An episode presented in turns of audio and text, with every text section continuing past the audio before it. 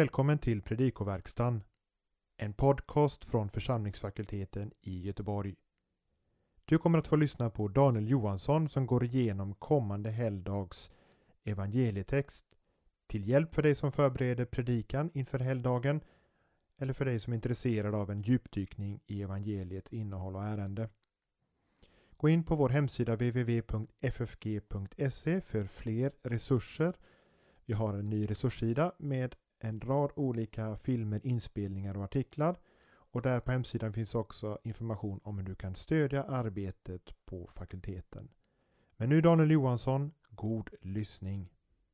Första årgångens evangelium för åttonde söndagen efter trefaldighet utgörs av Matteus 7, 15-21. Vi inleder med några kommentarer till den grekiska texten och börjar då med verbet prosecho i vers 15. Grundbetydelsen är att lägga märke till och det följs normalt av dativ. Men hos Matteus följs det fem gånger av prepositionen apo förutom här i 10, 17, 16, 6, 11 och 12. Då är betydelsen att vakta sig för, att se upp med. Relativpronomenet hoitines är ofta helt likvärdigt med relativpronomenet hos men det kan ibland ha en kvalitativ betydelse. Så att man översätter som just eller som är av det slag som och så vidare. Här skulle man då kunna översätta Akta er för de falska profeterna som är just det som. En, en dimma sin probaton betyder ordagrant i fåra kläder som folkbibeln översätter Eh, folkbibeln 15. Övriga översättningar skriver om lite grann. Harpax. Eh, det betyder att vara destruktivt grym eller rovlysten som svenska översättningen har. Det här är ett matteiskt hapax, det vill säga det förekommer bara här i evangeliet. Man stöter på det fyra andra gånger i övriga Nya Testamentet. Epignoseste som vi eh, stöter på i vers 16 betyder känna eller känna exakt, verkligen känna. Det senare skulle passa här. På deras frukt kommer ni verkligen att känna dem. Verbet står i futurum och då är det troligen fråga om en så kallad gnomisk futurum som används för generella påståenden. Den interrogativa partikeln mäti förväntar ett nekande svar. Vi översätter därför inte plockar man väl och så vidare. Tribolos, tistel, är ett annat matteiskt hapax och dessutom förekommer det bara en gång till i Nya Testamentet. I vers 17 kan vi notera att sapros är något som är av sådan dålig kvalitet så att det är litet eller inget värt. Vi går fram till vers 19. Verben ekkoptetai och balletai står båda i presens men de har futurum betydelse.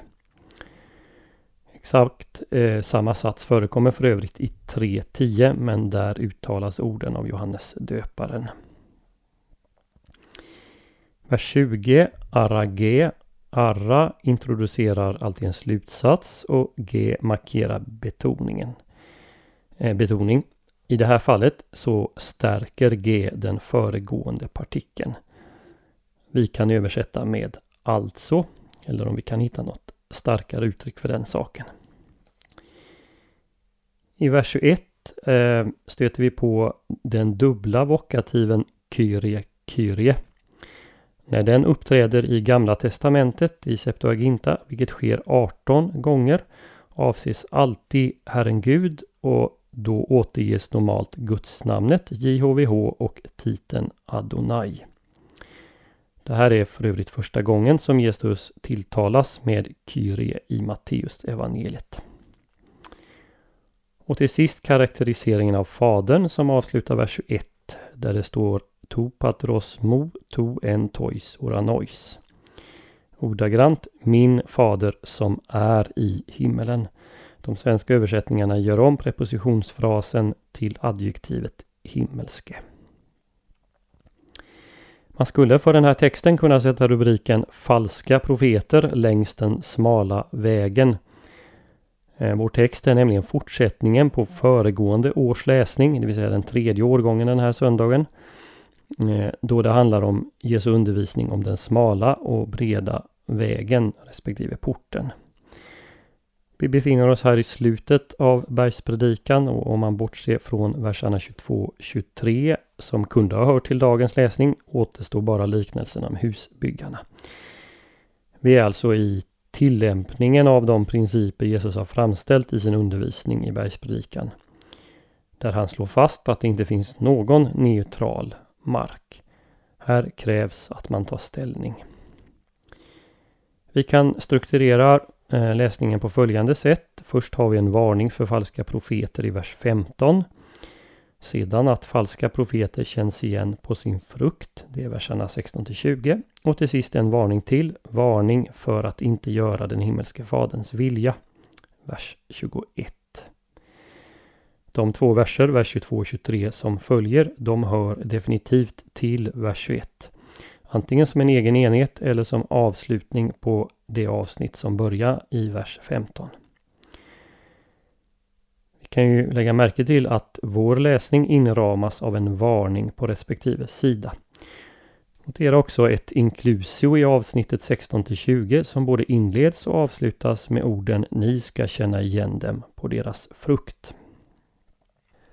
När varningen för falska profeter följer omedelbart på undervisningen om de två vägarna tog det ett skäl, förmodligen huvudskälet, till att få går den smala vägen vara just falska profeter. Jesus har understrukit allvaret i den här saken genom att ge den ett stort utrymme i bergspredikans avslutning. Men vad är det då Jesus varnar för? Ja, det är omdiskuterat huruvida det här syftar på en situation under Jesu verksamhet eller när Matteus skriver. Man har föreslagit att Jesus med de falska profeterna avser fariseer eller seloter. Eller att det rör sig om andra kristna grupper i Matteus samtid som svärmarna i Korint eller lagiska eh, judisk-kristna grupperingar. Eller att det handlar om en mer generell karaktärisering av falsk lära i de sista dagarna. En del menar att Jesus inte skulle ha kunnat varna för falska profeter eftersom det inte fanns profeter på Jesu tid, då profetian i princip upphört med templets fall och exilen i Babylon. Men allt det här är väl att ställa upp onödiga motsättningar. Jesus använder och kan väl mycket väl använda gammaltestamentligt språk för att varna för sina motståndare. Begreppet pseudoprofetes används i Septuaginta i Sakarga 13.2 och ofta hos Jeremia, till exempel i 6.13-14 och 28.1-17. Det finns många andra ställen som är aktuella i Gamla Testamentet eh, som talar om falska profeter. Första Kungaboken 22, 5-28. Klagovisorna 2.14, 4.13, Hesekiel 13.1.23, Mika 3.58 och så vidare. Men Jesu undervisning är naturligtvis aktuell också för dem Matteus skriver för, för annars skulle inte evangelisten ha tagit med avsnittet. Och därmed också för kyrkan i alla tider. På Jesu tid gick judarna och väntade på att profetian skulle återkomma, det förstår vi av Joel 3.1 och det här skedde enligt Nya Testamentets undervisning på pingstdagen, Apostlagärningarna 2.17. I urkyrkan fanns det profeter, eh, tänk Apostlagärningarna 13.1 eller första Korintierbrevet 12.28 bland annat. Eh, och det varnas också för falska profeter, Apostlagärningarna 13.6 och 20.28-31. Senare i Matteus varnar Jesus för falska profeter och falska lärare i sin undervisning om den yttersta tiden. Så i kapitel 24. Och en viktig parallell finns det i första Johannesbrevet 4.1. I en av de tidigaste kristna skrifterna utanför kanon, eh, i Didache 11.2 till 12.5, förklaras utförligt hur en falsk profet ska kännas igen. Bildspråket med vargar i fårakläder har sin bakgrund i Gamla Testamentet. Guds folk är ju fårjorden. Tänk Psaltaren 23 eller 100, vers 3. Vargmetaforen används som de som försöker plundra Guds folk. Jeremia 5.6, Hesekiel 22.27, Syraks bok 13.17 och första Henoksboken 89, 10-27. Hur känner man då igen de falska profeterna? De har trots allt samma yttersida som Guds fårajord. Jesus säger att de ska kännas igen på sin frukt. Det lär vara så att på avstånd kan de små svarta bären på törnet tas för vindruvor och de små blommorna på vissa tistlar kan misstas för fikon. Men en närmare undersökning visar hur det förhåller sig. Dåliga träd kan inte bära god frukt och vice versa. Men då blir ändå frågan, vad är det som avses med profeternas frukt? Ja, här finns det i tolkningstraditionen två linjer. Den vanligaste är att man sätter likhetstecken mellan frukt och gärning. Frukten är ju en metafor för goda gärningar i Matteus 3, 8 och 10 och 21, 43. Eh, och även på ställen som Galaterbrevet 5, 22 och Johannes 15, 2-8. Frukten skulle då vara ting som kärleken till nästan, försoning med fiender och att göra gott mot alla. Den andra linjen menar att den här tolkningen inte tar fasta på att Jesus talar specifikt om dels profeters frukt och dels att dessa har ett yttre som är detsamma som de kristna. De har fårakläder och därför kommer deras yttre gärningar att vara detsamma som det de kristna, de verkligt kristna gör. Och därför menar man att istället måste profetens frukt vara talet, undervisningen. Jesu poäng är då att man kommer att känna igen de falska profeterna på den falska läran. Jesus specificerar den inte här, men den tog avse allt det som strider mot det han har befallt sina lärjungar att lära ut och att hålla.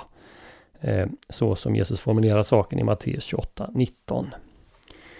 Centrum i denna undervisning tog i så fall vara Petrus bekännelse av Jesus och det uppdrag Jesus därpå beskriver för sig själv. Ett tema eh, som finns i bakgrunden, ehm, eller fanns före, i, föregående söndag i bakgrunden på Kristi förklaringsdag. Profetens goda frukt är i det här fallet att tala rätt om Jesu identitet och hans uppdrag. Men då blir till slut frågan hur man får ihop det här med den avslutande versen 21 där det står att inte alla som säger Herre och Herre och så vidare ska ingå i riket. De personerna som nämns här har åtminstone ett avseende rätt bekännelse. Som redan nämnts, den dubbla vokativens GT-bakgrund gör det sannolikt att dessa be bekänner Jesus som sann Gud, som JHVH och Herre. Och bekännelsen till Jesus som Herre är ju enligt Paulus kriteriet på en sann lärjunge. Eh, Romarbrevet 10.9 och Första Korinthierbrevet 12.3 bland annat. Men liksom det i Jakob 2.14-26 varnas för att detta inte är tillräckligt med en yttre bekännelse. Gör, sker det också här i Matteus. Tar vi också med vers 22 och 23 så kommer det på domens dag inte heller vara tillräckligt att ha kunnat utföra kraftgärningar. Nya testamentet slår ju för övrigt fast att icke-troende också kan göra under. Eh, Matteus 24, 24, Apostlagärningarna 8, 9-11 och 16, 16 till 17 och Uppenbarelseboken kapitel 13. Jesus slår fast att det handlar om att göra hans himmelske faders vilja. Och vad betyder det? Ja, till att börja med är det sannolikt en synonym till det som står i vers 24 om den som hör mina ord och gör dem, vilket sedan illustreras i liknelsen om husbyggarna. Men uttrycket att göra faderns vilja finns också på två andra ställen i Matteus. Först i 1248 till 50 där det av sammanhanget att döma är synonymt med att vara lärjunge till Jesus. Nu tydligare blir det i liknelsen om de två sönerna i kapitel 21, vers 28 till 32. Där betyder det att man ångrar sig och tar till sig det mm, eh, Johannes döparen sagt. Eh, hans budskap till människorna och om den som skulle komma, Jesus Kristus. Till sist kan vi notera vilken hög kristologi som finns i vers 21. Det är inte bara bekännelsen till Jesus som Herren, Herren. Det är också Jesus som avgör vem som får ingå i livet och vem som inte får. Jesus är här den eskatologiska domaren och själva fokuset för frälsningen. Vilket innebär att det inte finns någon annan väg till frälsning än den som går igenom Jesus.